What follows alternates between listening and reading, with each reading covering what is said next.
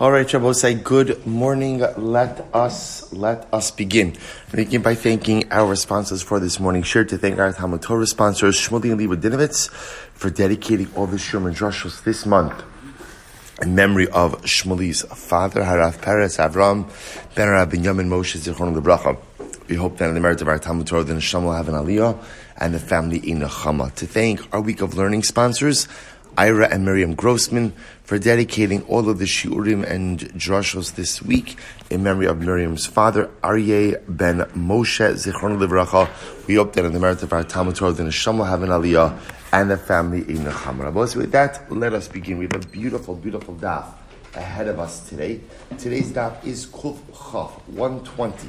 We are picking up on Kuf Yotes on the base 119b at the Mishnah, the last Mishnah on the page, 2 4, 6, 8, 10, 12, 14, 16 lines up from the bottom.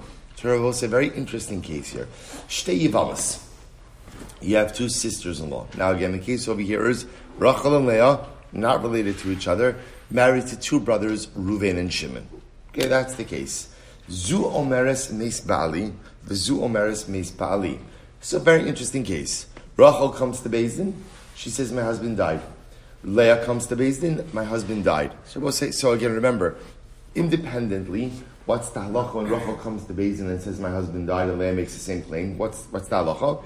They're believed, right? They're believed. See, here's what's interesting about this case. Zu asura mipnei baila shalzu, the zu asur mipnei baila shalzu. So we'll say, so remember again, we are presupposing over here, so Rachel's married to Ruvain, Leah is married to Shimon. Neither of them have children. Neither husband had children. So now Rachel comes to Beis Din and she says, My husband died. That's fine, we believe her. But now what's the problem? Rachel is subject to Yibum, right? To Shimon. Now Leah is coming to Beis Din and saying, My husband died, Shimon died. That frees her from, I mean, she's no, she's believed, but now she's subject to Yibum, to Ruvain. What's fascinating about this case, Mishnah Abose, is each woman is believed regarding her own husband, but yet, again, their testimony does not count to free the other one from Yibum. So therefore, again, as much as Rachel is believed that her husband is dead, so Leah's testimony regarding her husband, Shimon, does not help Rachel regarding Yibum. This goes back to the idea that remember, Yivamos, in general, sisters-in-law, are not believed to testify regarding, again, the death of the other one's husband. So, therefore, the testimony of Rachel's husband does not help Leah regarding Yibum, and vice versa. Fascinating case. Fascinating case. If you look at Rashi, Rashi says, Zu asura l'shuk mipnei baila shalzu. So, for example, Rachel is not permitted to marry into the general population. Ultimately, again, because of the obligation that she now has in Yibum to Shimon. Shehu Yivama, the Shema Chayhu, Uzikukalo, V'afapisha Ishto Omeres Meis. Now, even though you'll see this in one second, Rachel is going to be subject to Yibum to Shimon. I, Shimon's wife Leah, is testifying that he is dead. Remember again, Leah's testimony regarding her husband is not enough to allow Rachel to marry into the general population. Because ultimately, again, a sister-in-law cannot go ahead and testify on behalf of her sister-in-law. She achos mechamesh nashim. Ultimately, because remember again, because a sister-in-law is one of the five women who is not permitted to testify. Fascinating case. Let's go weiter. Luzu ein edim. They both say this is fascinating. Let's say Rachel brings witnesses to back up her claim. So Rachel comes to Beis Din. She says, My husband is dead. But she brings witnesses to go ahead and back up that claim that her husband is dead. Right? But let's say Leah doesn't have witnesses. Right? So watch this. Edim, luzu ein edim, as la edim asura, ve'as she'in la edim uteres. We'll say this is fascinating. So Rachel comes to Beis Din. She says, My husband is dead. And she brings witnesses.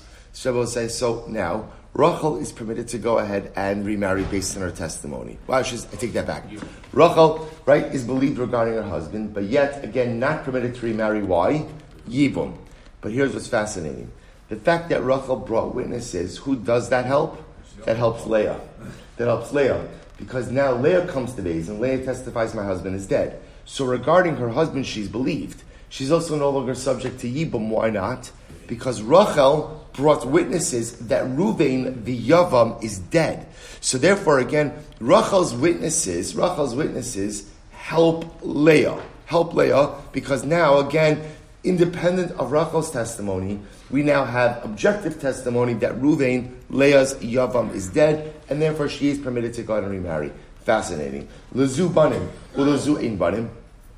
What happens ultimately again if, let's say, Rachel has children and Leah doesn't have children? As sheyishla banim muteres. So I say, so now Rachel, who has kids, obviously again she's permitted to marry to remarry. Why? Because remember again, she's believed to say that her husband is dead. The presence of children ultimately precludes any need for yibum, so she's permitted to remarry. Ves she'in banim asura. But of course, Leah, now we go back to case number one, Leah won't be permitted to remarry. Why? Because as much as Leah is believed to say that what, her husband Shimon is dead, Lemaisa, again, she is still subject to Yibum.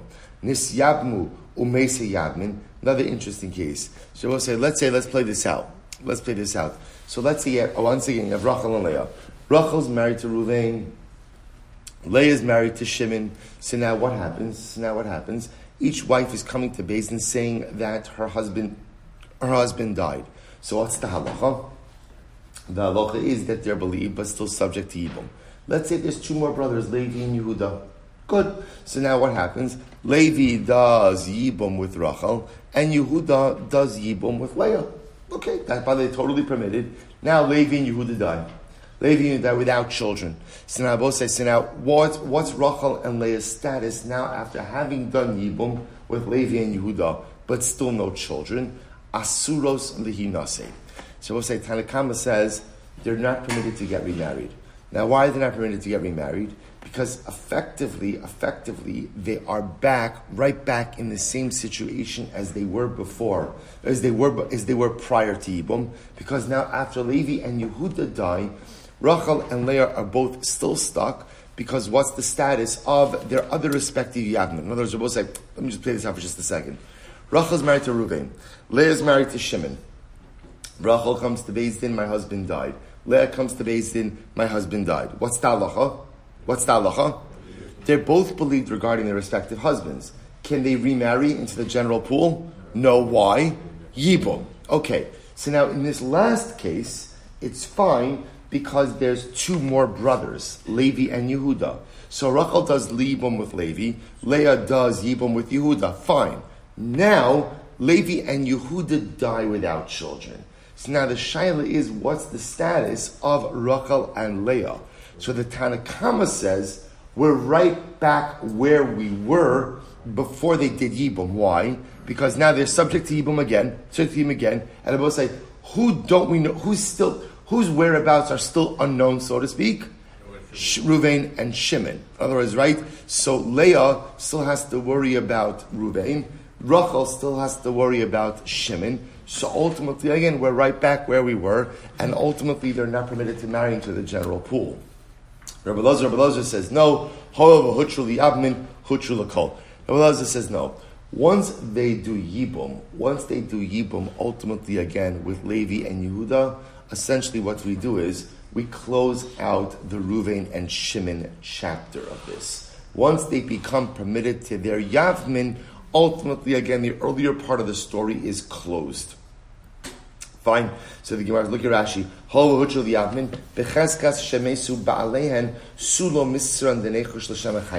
So what Belazar essentially says, it doesn't make sense. Once we're allowing them to go ahead and marry the, the, the Yavam, Levi and Yehuda, by definition, what that does is say we accept the testimony that the husbands are dead. The chapter is closed. When Levi and Yehuda die without children, again, assuming there are no other surviving brothers that we know about, they're permitted to marry into the general pool. A fascinating Mishnah. But say let's go Tana. Lezu edim ubanim ulezu edim v'lo banim shtein mutaras. So the Gemara just adds another case. Let's say Rachel, Rachel has Edim and sons. So we'll say, what, what's that case? So Rachel comes to base and she says, my husband died. But she also brings Edim to support that. And not only that, Rachel has kids. Rachel has kids. So I will say, now, but Leah doesn't have Adim and doesn't have kids, what's the halacha?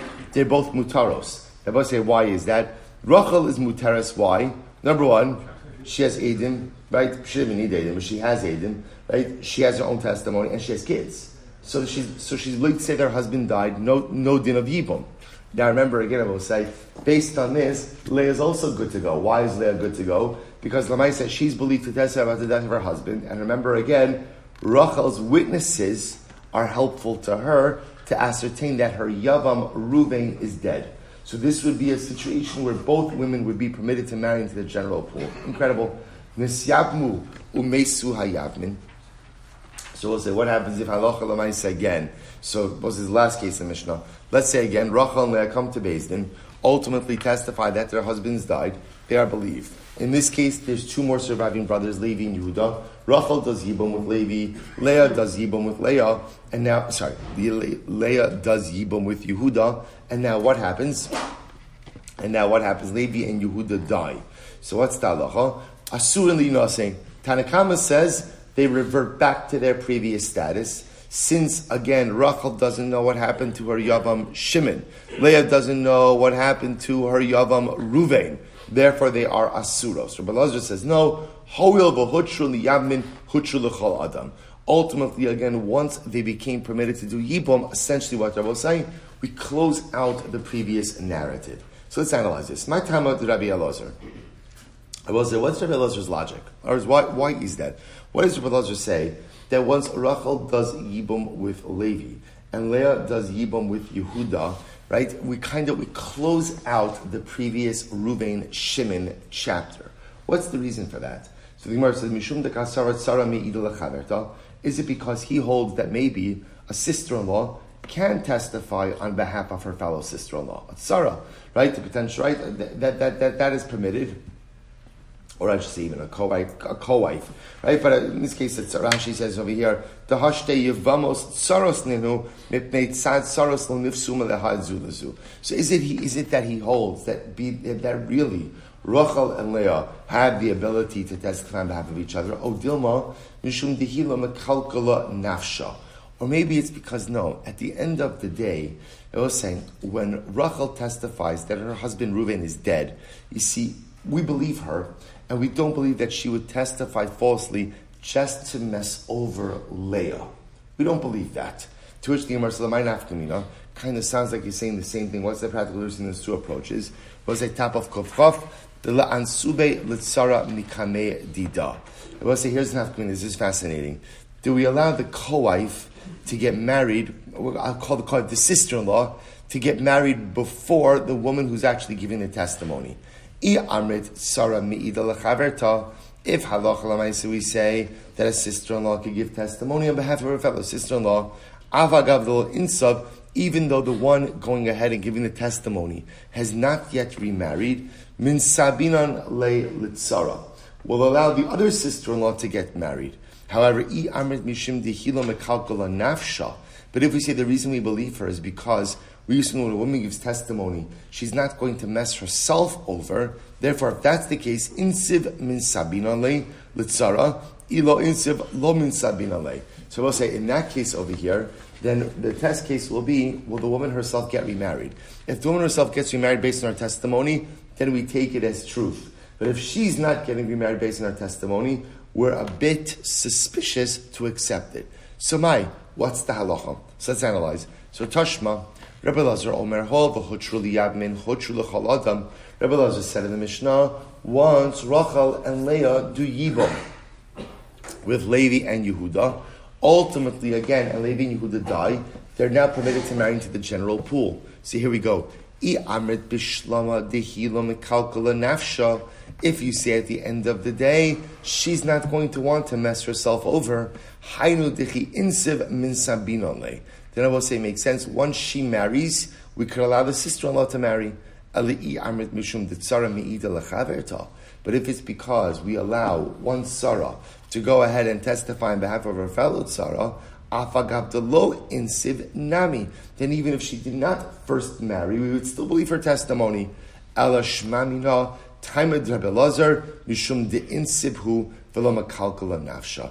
Rather, Masir Rabbi Lazar holds that halacha lamaisa that ultimately, again, once a, a, woman, as, as much as there may be a natural, a natural animosity between sisters-in-law, halacha lamaisa, a woman is not going to mess herself over in order to go ahead and mess over her sister-in-law. Therefore, halacha lamaisa, if she marries first, that is enough to accept her testimony.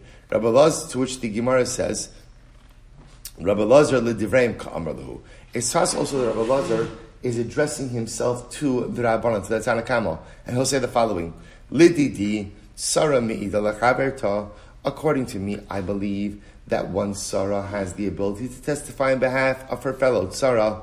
Ba'afal gav delo insibu min sabinallah. And even if halacha lamaisa, even if halacha lamaisa, she did not first remarry, we would allow the other sister-in-law to marry. Ledidachu odu limihas dehecha de insav misambinallah mishum dehi lo mekalkala nafsha.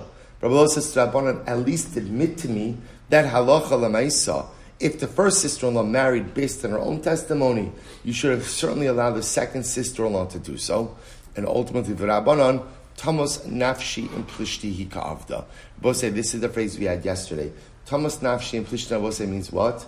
That sometimes people will do things that hurt themselves if it gives them the ability to hurt others. So therefore, the Rabbanon will say, even if halacha lemaisa, you see her marry first, that may not go. That may not necessarily allow us to rely on her testimony. Incredible. Incredible. So I will say, so, so good. So that's the end of that sugya. So the Gemara goes weiter. So I will say, so just before we go on, how do we paskin in that case?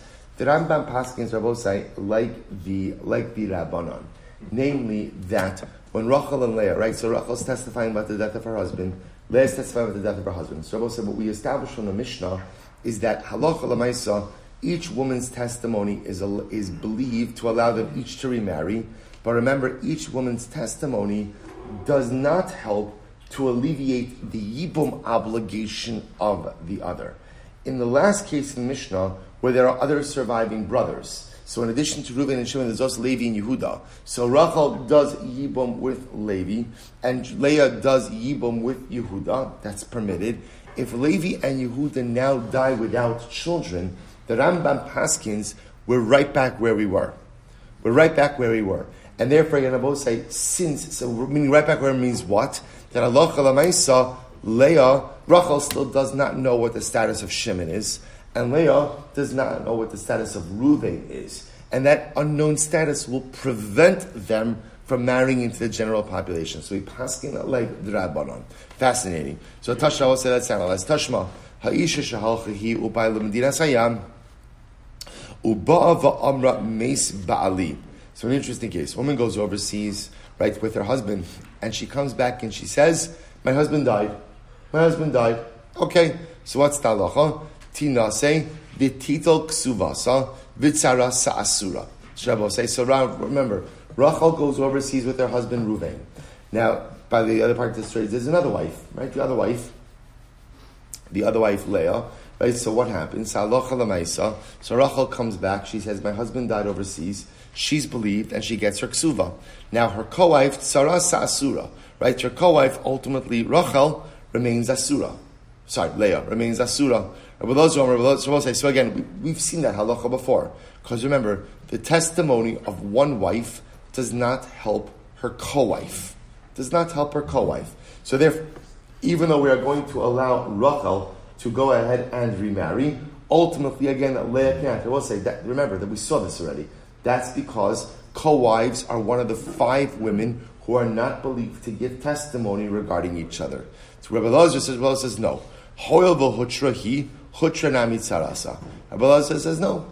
Once Rachel is believed for herself, then what? She's obviously believed for her co-wife as well. So the Gemara says, Hol v'hotra, I'm sorry, uh, Hol v'hotra, he hutra mitzarasa. I ema hoel v'hotra v'nises. Right? So the Gemara says, why don't we say over here, why don't we say over here, that maybe the halacha should be, that when do we believe Rachel? When do we believe Rachel? If Rachel herself gets remarried. If, so in other words, I will say, there's difference in giving testimony and acting on that testimony. So if Rachel comes back and says, what? My husband is dead, and she gets remarried, Perhaps that's when we should believe her regarding Leah, to which the Gemara says, Dilma begita asoy. Amra hachi lekalkala litzarahu mechavna. So I'll say, listen to this. Why? Perhaps you should also be concerned. Perhaps you should also be concerned. So, say, so the Gemara therefore says, "Ema hoil." I'm sorry, the Gemara says, "Ema hoil v'hutra v'nises." So ultimately, again, the Gemara says, "V'leichosh dilma begita asoy." Listen to this. Why, why, why are we concerned that maybe Rachel actually got a get from Ruvain? Or they went overseas. Rachel actually got a get. So she's divorced.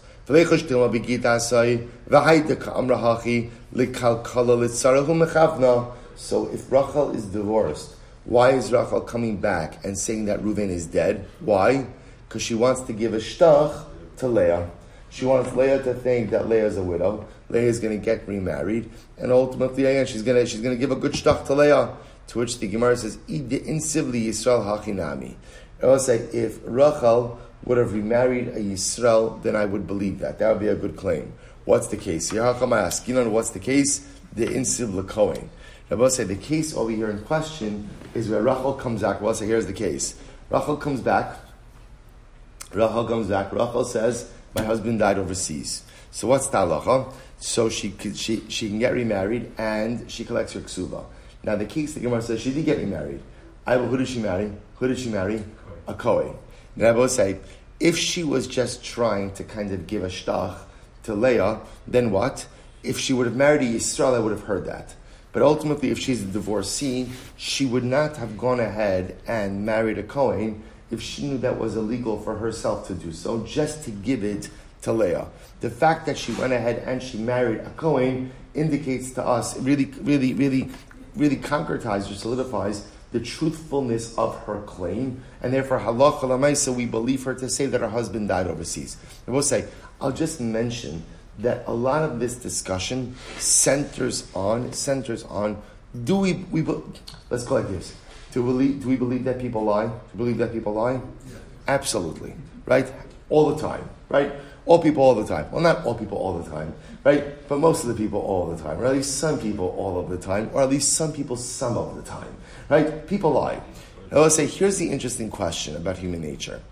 Will people lie to the point that they would actually disadvantage themselves, put themselves at a disadvantage? That's really the fundamental question. What we call in halacha, tamos nafshi implishtim.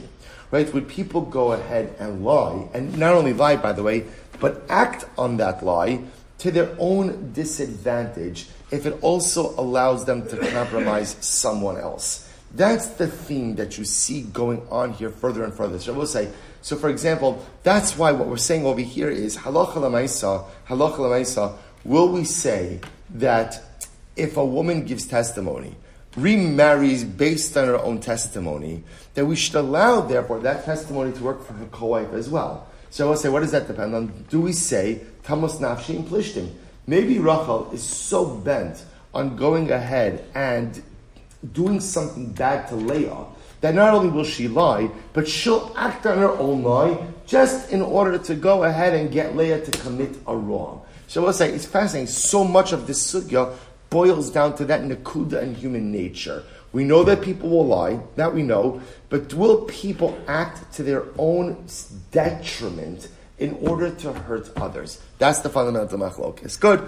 I will say, now we're transitioning a little bit we're transitioning. So we'll say up until now, we spent a lot of time, a significant amount of time. The truth is, the beginning of this parak and almost all of last parak, focusing on women or others giving testimony about the death of someone else. Now we'll say now we're transitioning. This is a fascinating sugya. Transitioning to the following: identifying what, what do you need in order to identify that someone has died. So the Gemara says as follows: Ein me'idin ela al partzuf panim say, so now let's talk about identifying a person who's died. Shabbos the halacha is that for halachic purposes, the only thing that serves as identification for a person who has died is facial recognition. Facial recognition. And what do you need for facial recognition? Me'idin ela al partzuf panim say you need the face together with the nose. So, in order to identify a person who has died, we need an intact face with a nose. We'll will say this is so even if there are other identifying marks on the person's body, right? Or for that matter, on his clothing or on his utensils. will say, let's say Ruvain has a birthmark, right, on his uh, right elbow. That is not enough, says the Mishnah, in order to be able to identify a person, to be able, again, I will say, this is, why are we identifying him? Why are we identifying him?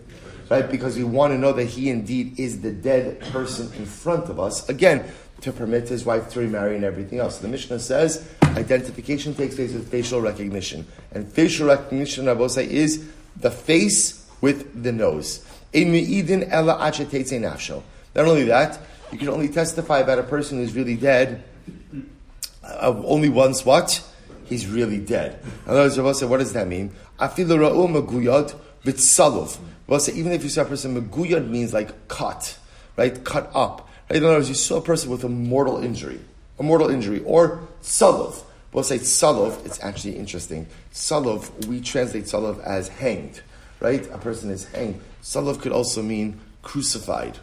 In other words, you see him, I will say a person is hanging on the gallows, that, that's, that's a pretty good indication that he said, no, no, no. It's not just a pshat that you saw him, that you saw him hanged, but actually, again, you have to see him dead, right? V'chaya ochalasbo, chas a person attacked by a wild animal. So again, halacha lamaisa, the Mishnah is saying is, you might have thought, you see a person being attacked by a wild animal, and what do you say to yourself? What do you say to yourself? There's no way he survived that. Or you see a person, chas shalom, stabbed by a sword. No way he survived that. You see him on the gallows and they kick out the bench from under him. No way that he survived that. The Mishnah says, circum, we saw this already before, circumstantial evidence is not enough. You have to see him dead in order to testify. So the Gemara said furthermore, in the Eden ella ad gimel yamim. Halacha you're only, we're only allowed to testify about the death of a person up to three days. The will said, well, now what, what does this mean? This is the assumption that after three days, the body becomes disfigured. So the point again, because of decay, because of bloating, so ultimately again, after three days, even facial recognition apparently is not going to work. Rabbi Yehuda, Rabbi Yehuda says, no, lo kala adam lo kala makam lo kala shavin. Rabbi Yehuda says the truth is this halacha is really dependent. Each case is different. Rabbi said, what is it going to depend on? Where did you find the body? How did you define the body? What's the temperature in the area that you found the body? Dry land versus water. There's so many different circumstances over here. So halacha l'maisigan Yehuda says you can't make a blanket halacha in this scenario. So we'll say, let's analyze this halacha. So we'll say the first halacha that we're going to focus on is the Mishnah said facial recognition right? The only way to identify a person ultimately, again, is through facial recognition. And what's facial recognition? The face and the face, the face and the nose. Ten rabbanon. Padachas v'lo partzuf panim, of panim v'lo padachas, in idon of achu shneim imachotem. Shabbos said, the Brisa adds in one more thing. What's facial recognition? Forehead, nose, face.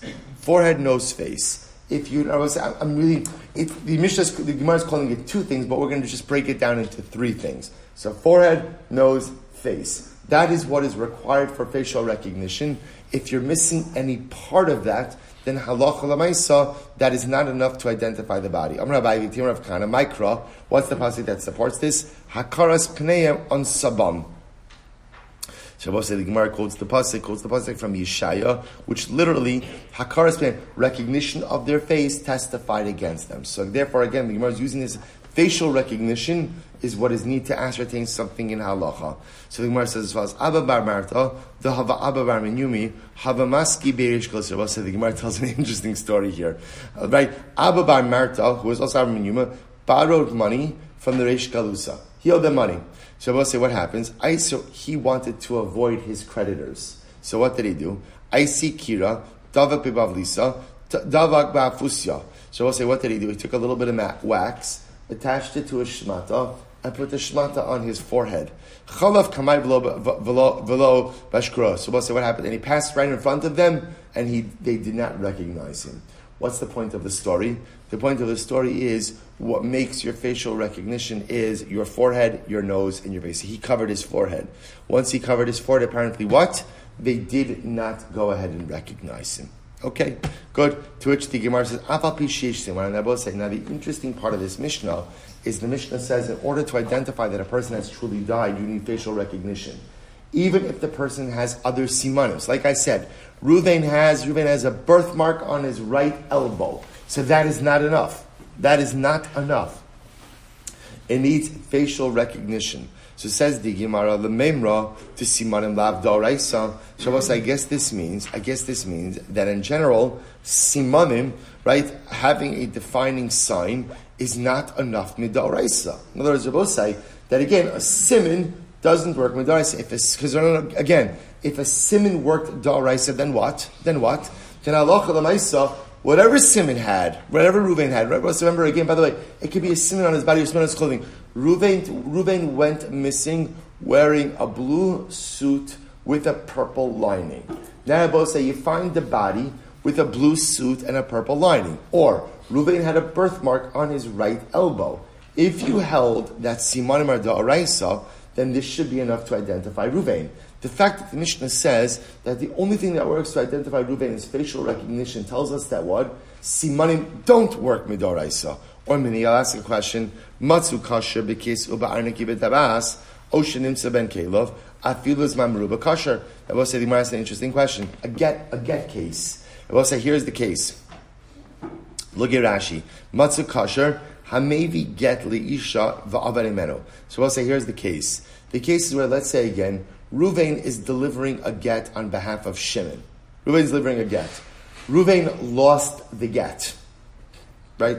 Good. Ruvain lost the get. Right? Now what happens? Sometime later, sometimes later, Ruvain finds the get. Where does he find it? Rashi says, Ben Kalov, Ben Kli Beso, Umakir Asakis. About say, he goes ahead and he finds the get between his utensils. Utensils they knows that are his. Or ultimately, again, kosher. Or say he finds the get with his signet ring. So in other words, he finds the get with the simon, with the simon that it, that, that, it was with his property the entire time. What's the halacha? The halacha is even if he didn't find it for a long time, the get is kosher. We'll say, what do you see from here? What do you see from here? That simanim do work midaraisa. To which the Gemara says, Rabbi lo kasha. Harab Elazar ben Ma'avai harabanon. Machlokas, two different opinions. This sanya, ein me'idin al hashuma. Rabbi say, listen to this. If a man has a mole, shuma's a mole. Let's say you find the body, right? You find the body. We think it's Ruvain's. Ruvain's wife tells us he had a mole on his right cheek. On his right cheek. So the Gemara says, Ein me'idin al hashuma presence of a mole is not enough of an identifying feature. Rabbi Elazar ben Ma'avai Omer Me'idin. Rabbi Elazar says, no, it works. It works. My law What are they arguing about? One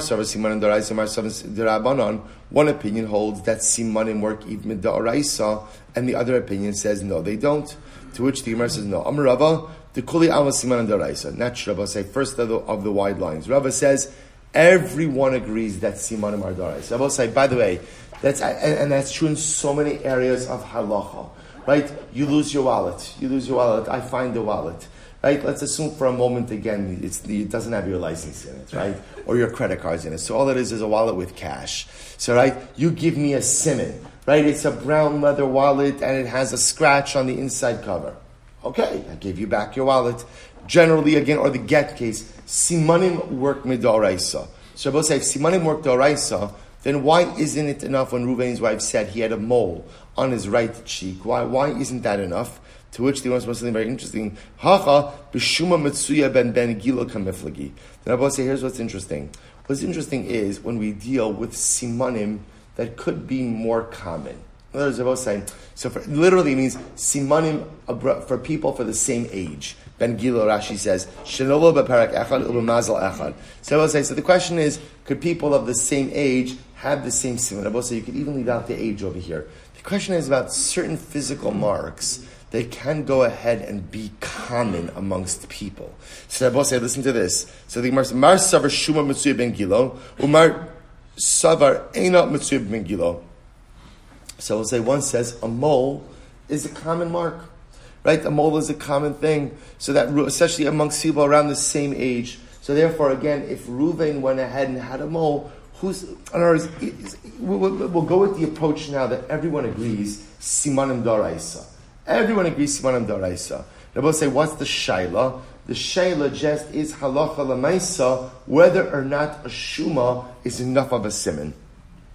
Vigadam, others say, hacha v'shuma asuya lehishtanos la'achar misa kamiflagi. Oh, Rabbi say, here's the other issue. The other issue is, do we have to be concerned that a simon changes in appearance after death? After death. Listen to this. Mar savar asuya lehishtanos. One opinion holds that halacha lemaisa, halacha lemaisa, ultimately again, a, a shuma could change. A shuma could change even after death, right? Umar savar ein asuya lehishtanos lachamisa. The other opinion holds that no, halacha lemaisa shuma does not change its appearance after death. Vikidami, others here both say, Vikidami, Amarava, the Kuli Alma Simon and Da'arabanan, everyone holds Simon and Da'arabanan, Bahacha Beshuma Amadeis, Simon Mufha Kamiflagi. Arabah said it's very interesting. So we'll say, here's what's fascinating. Let's, so we'll say, first approach was, everyone agrees that Simanim are Daraisa. So what's the Machlokes? The Machlokes is, in, in is a mole, is a mole enough of a defining simon, or for that matter, do we have to be concerned that a mole maybe changes its appearance after death? They both say, now an alternate version. The alternate version is no, simanim adirabanan. Simanim adirabanan. So what's the machlokes? The machlokes will say here is whether or not v'hacha b'shuma simen mufa kamiflige. We'll say first line chaf chaf chaf kuf chaf amud beis. We'll say the machlokes over here is is ultimately again the presence of a mole, a simen mufhak ultimately, again, is it considered to be, is it considered to be a simon mufak? So the Gemara says, we'll say, look at Rashi. Now we'll say, now what's a simon mufak? A simon mufak means like an undisputable simon. Undisputable simon. Then I will say, here's what's fascinating. The Gemara is suggesting, even if you hold that simanim are dirabanan, if something is a simon mufhak, it'll absolutely work. Take a look at Rashi.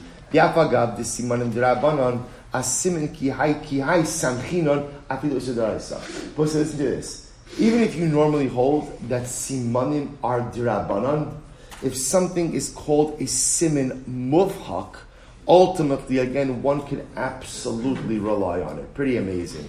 So mar savar, simin mufhak, umar savar, lav simin mufhak, one will hold that a shuma is a simin mufhak, and one will hold that it's not a simin mufhak. So I will say, so really fascinating. So first of all, we have so much stuff going on over here. A fundamental machlok, yes? Are simanim dorais or simanim drabanan? Right? I will say, which is like, which is, which is a mind-blowing machlokes. Then I will say, the other question becomes, in the world of simanim, what's considered to be a reliable simon or not? And specifically for our case, the shuma, the mole, right? Is the mole considered to be a simin mufak or not? That's the fundamental shaila. To which the Gemara says, "Ulahach lishna da amarava siman and daraisa." But says, go for just a moment. That which we said before, that simanim are daraisa hakatani afa pishiyesh simanim begufo ubekelav. Shabbos say. So remember again, we said before. So let, us analyze it just a moment. Say, what did our Mishnah say? What type of simanim do you need in order to be able to identify a corpse? What do you need? Facial recognition. Now we've established what's facial recognition? Forehead, face, nose. Okay, so let's analyze just a moment. And the Mishnah explicitly said, even if there are other simanim on the body or on the clothing of the corpse, that does not work. So Gemara says, I don't understand that. According to Rava, according to the version that we had before, that Rava said that simanim are da'oraisa, then ultimately, again, the, the Mishnah said,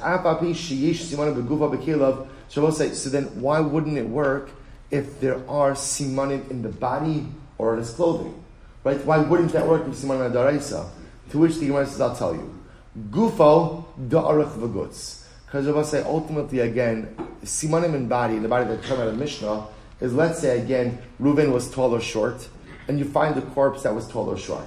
Shabbos say, tall or short is not a simon. Is not a simon. As I say, remember, remember, in the world of simanim, a simon has to be something that what? Has some element of uniqueness. So being tall or short is not a simon. Right? Kelev dechashina l'she'ela. The Rebbe is asking, furthermore, why would the Mishnah say that finding, that finding, that clothing is not a good simon? Why not? Because also when it comes to clothing, you could always there always a possibility that what that maybe they that maybe halacha lemaisa he borrowed clothing, right? Maybe the clothing that he has ultimately again is not his clothing. So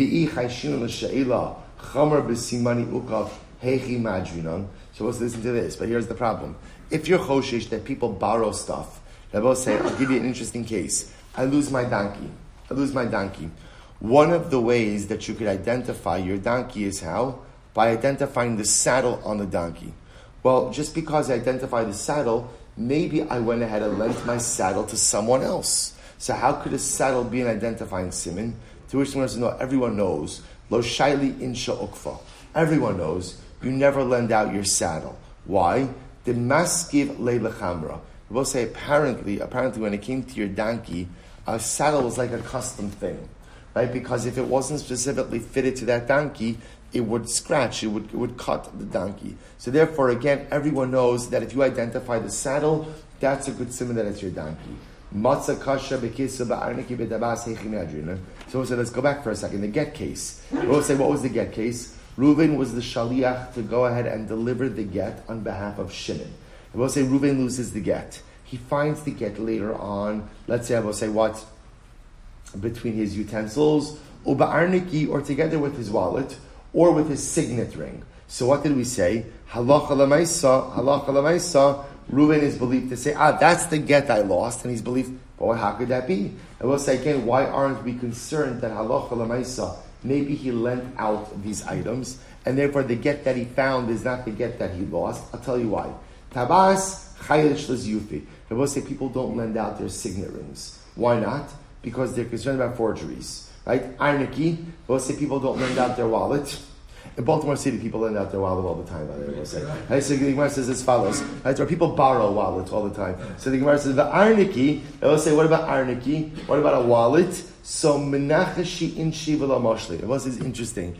People were superstitious about lending out wallets. Let's say why? Because your wallet represents your wealth. So apparently people were superstitious and they don't lend out their wallets because it looks like you're giving over your wealth to someone. The other possibility is Caleb Bechiyuri Bisumki. Or I will say the other possibility is that ultimately, again, we're talking about. So again, so we'll say, so therefore, again, that's why in the get case, in the get case, when you find the get that you lost with your signet ring or with your wallet, I will say those are things that people don't lend out. So therefore, if you found, if you find the lost get with those items, if you're the shaliach, you could assume that the get you found is what?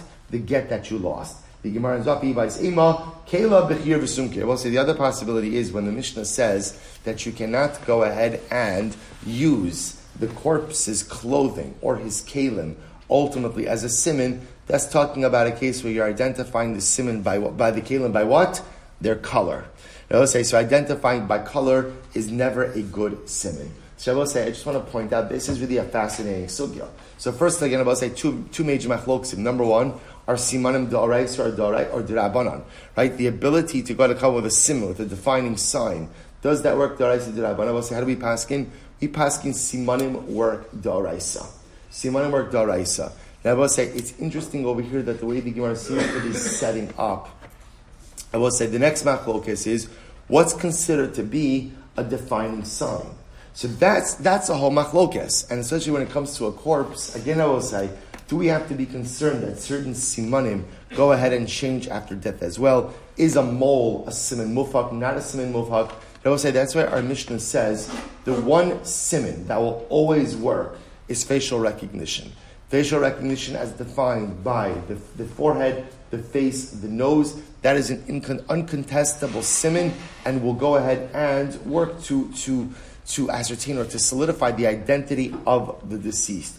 Other, other siman, I will say, have to really be dealt with on a case by case basis. Clothing, clothing sometimes can work, sometimes doesn't work. Birthmarks sometimes can work, sometimes doesn't work. We'll say, of course, you know, contemporarily, DNA, DNA, of course, works. Right? Rabbi say that's why again sometimes Rahman you have situations where you can't identify a body by anything other than DNA, dental records, right? Those things which are clearly unique to the individual will absolutely help to ascertain ascertain identity.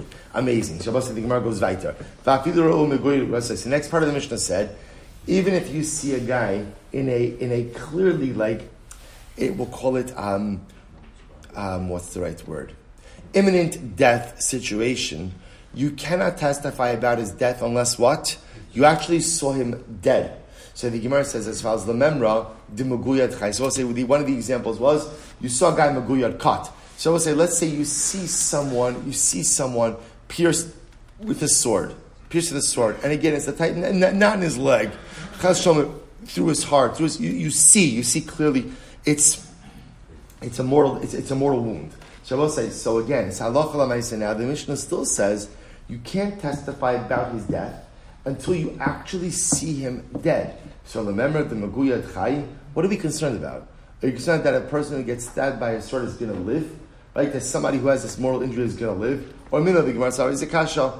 Adam eno metame achetetse nafsho.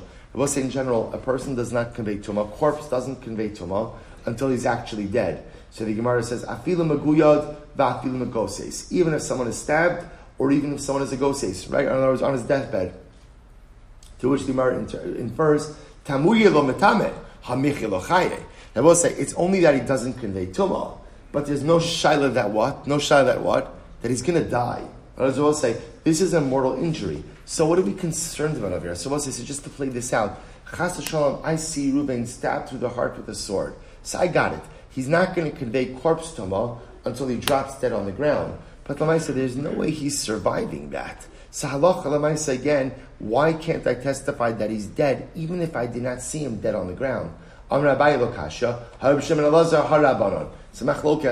this sanya, me'idin me'idin you could testify about a guy who was stabbed with a sword or with a spear that he's dead, even if you didn't see him actually die. But you can't go because because we assume such a person automatically dies.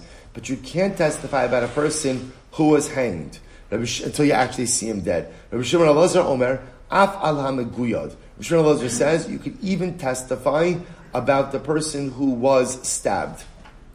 I'm sorry. Af al Hameguyad ein ma'idin, lachvos v'lachios. Even about the person who was stabbed at Mosai, you cannot testify about him until you actually see him dead. Why? What's the possibility?